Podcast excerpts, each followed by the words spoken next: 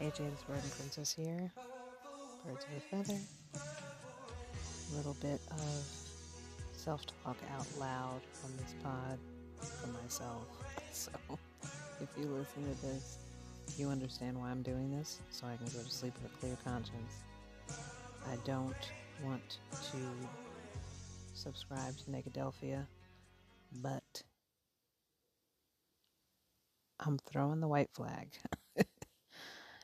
this is going to be one of these seasons, just like I dreaded, but I I had hoped it wouldn't be. Um, I hoped all the newness on the team would somehow trigger um, a slight learning curve, but not to the point where now you feel like they're all going backwards.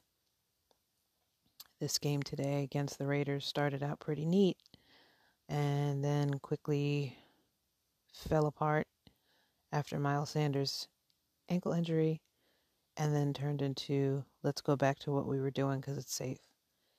And I hate safe when it comes to this team. I know I'm not the queen of taking risks like that, but at this point, I would think if you want to keep your jobs, if you want to have any kind of impression on the front office, I would think you'd want to try to just go back to what worked in the first half and stay there. Um, keep Hurts under center, which seemed to work, and just use Kenny and Boston while you can. They seem to keep the Kenny and Boston thing, but then Kenny got a little careless with the ball and then, you know, Boston's Boston. Boston will break through at times, but if the O line's not really compatible, and Mailata was noticeably, noticeably having a limp, and for whatever reason, Lane Johnson went out. And I, I don't know if Lane's really 100%. I didn't expect him to be. I was actually kind of happy he he stayed in the game as long as he did, but I thought that he would be able to handle most of that but the frustration probably at the line is probably what made him kind of tap out. But I also don't know if maybe he's nursing something on top of everything else. Um, I'm sure it'll be clear tomorrow. I have to reassure myself that I watch sports out of the simple enjoyment of seeing a team go through their ups and downs, but mostly ups. And the reality of being a fan is that you're secretly hoping that it's just nothing but ups, especially because they look capable of doing it until they play like crap.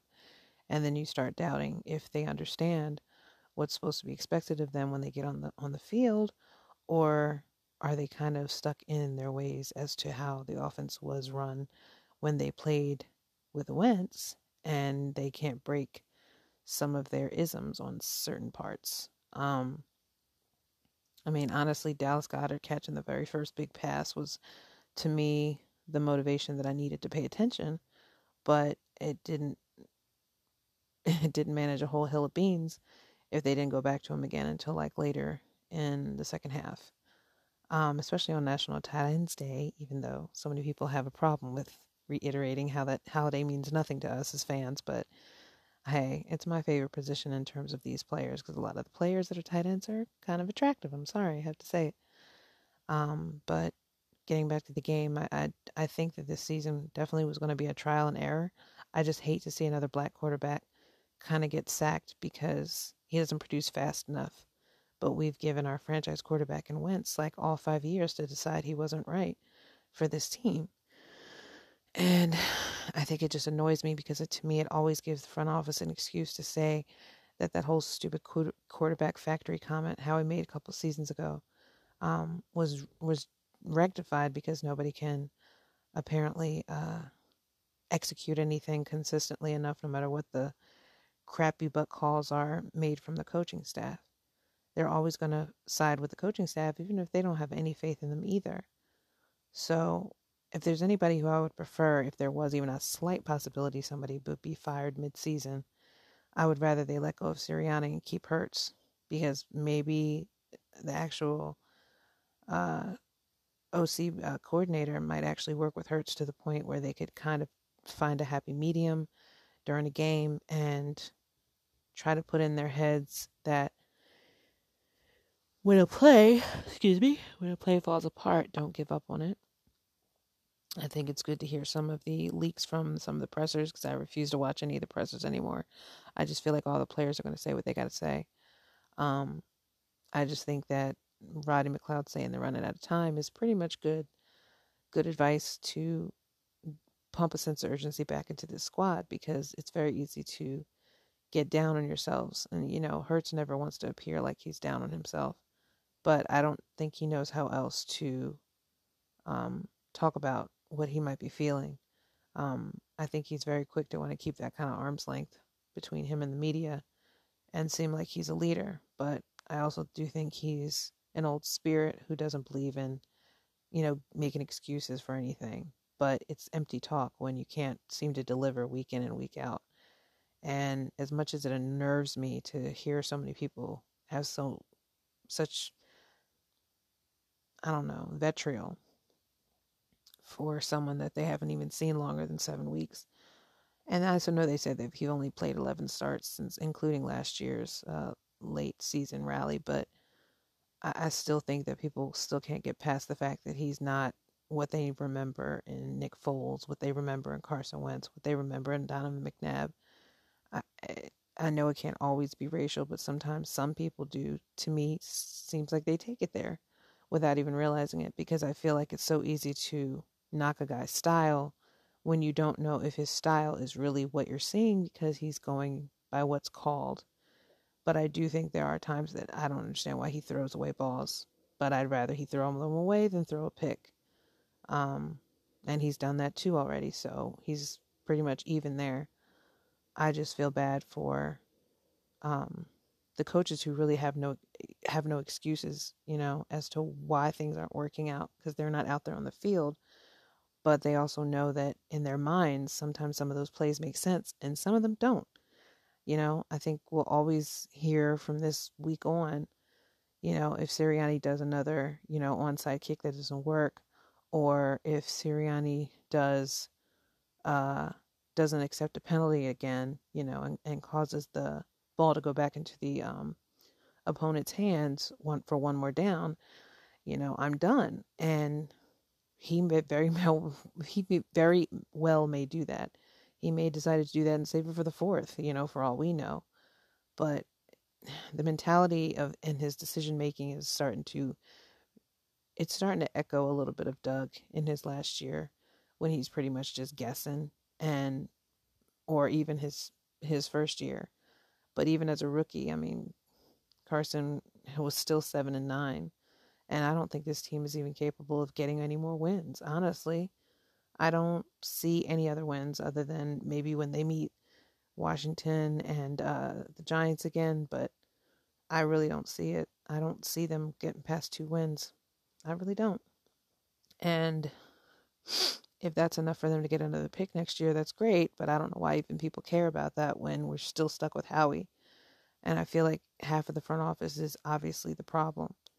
Um, they can have all the good players they want, but just like Devonta Smith, he disappears in the offense every day until he gets some ridiculous catch where he has to drag his feet because Jalen decides to finally find him. But even I think, you know, people were saying that he was showing signs of frustration, but I also don't think he knows how to use his body yet. Um, as as as lean and skinny as he is, I think he's getting pushed off a lot on his routes, and it's clear that Dallas is a good option. But if Jalen doesn't see him because he wants to run,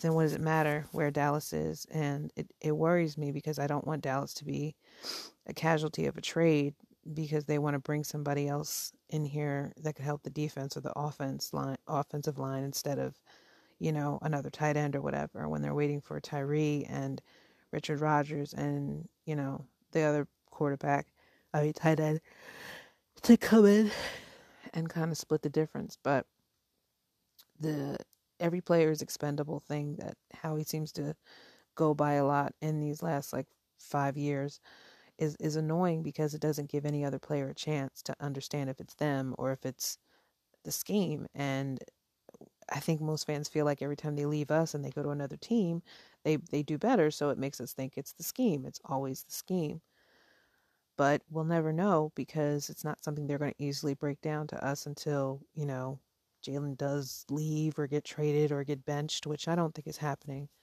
I I could rather deal with with Jalen's issues than Nick Sirianni's play calling any day, because Nick will always have a reason for why he wanted to attempt to make a call like that. But if he still gets torn between analytics and whatever he's being called on his uh, headset versus what is in his in his heart um, or his gut, um, it's no different from Dougie when he was sometimes guessing in in in his view of being aggressive, and it really would be stupid.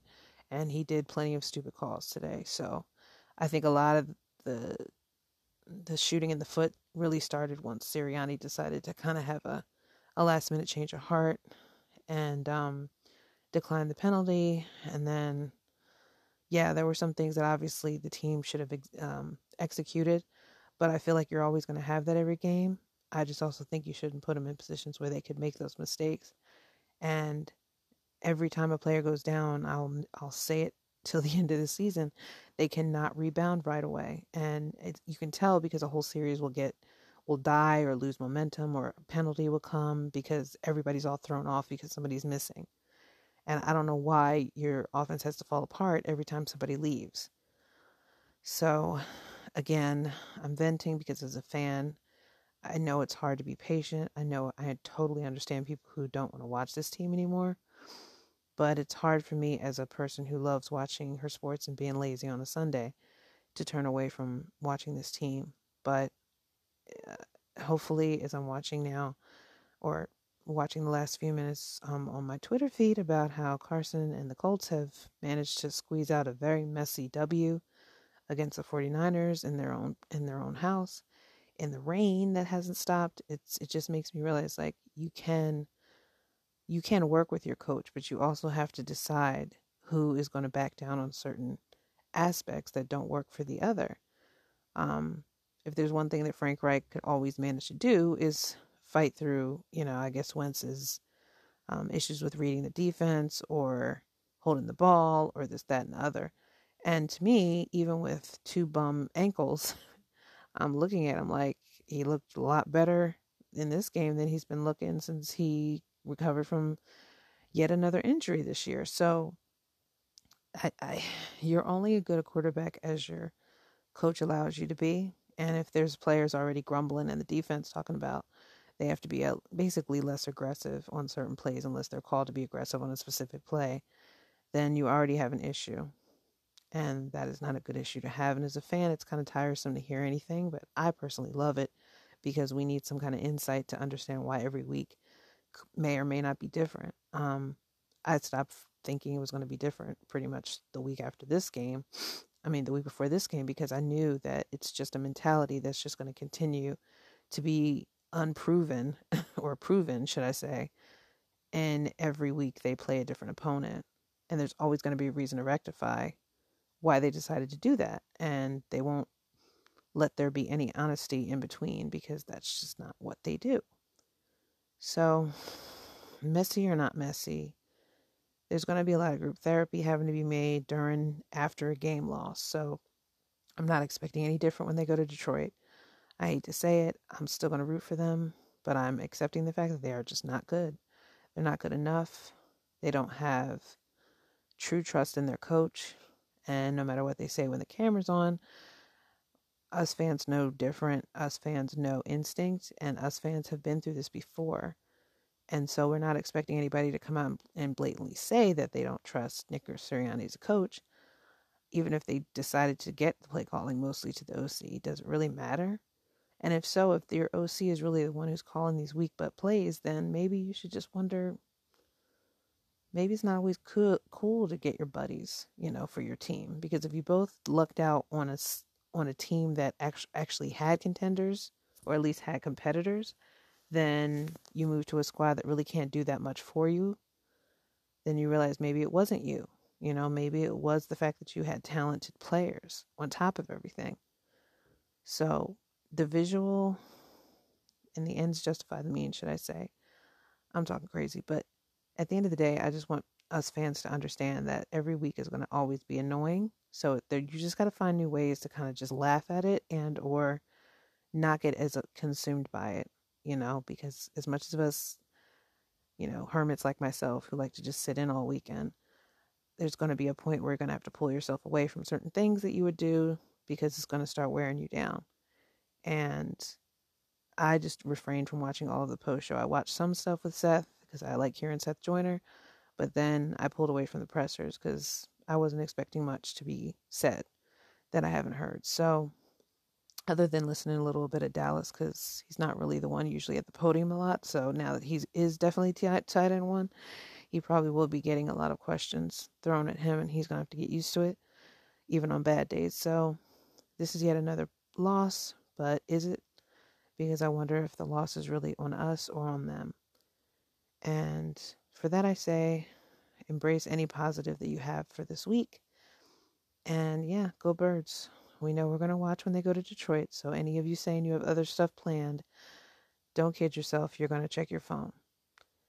Fly, Eagles, fly, birds of a feather. AJ, the Suburban Princess. Have a good night.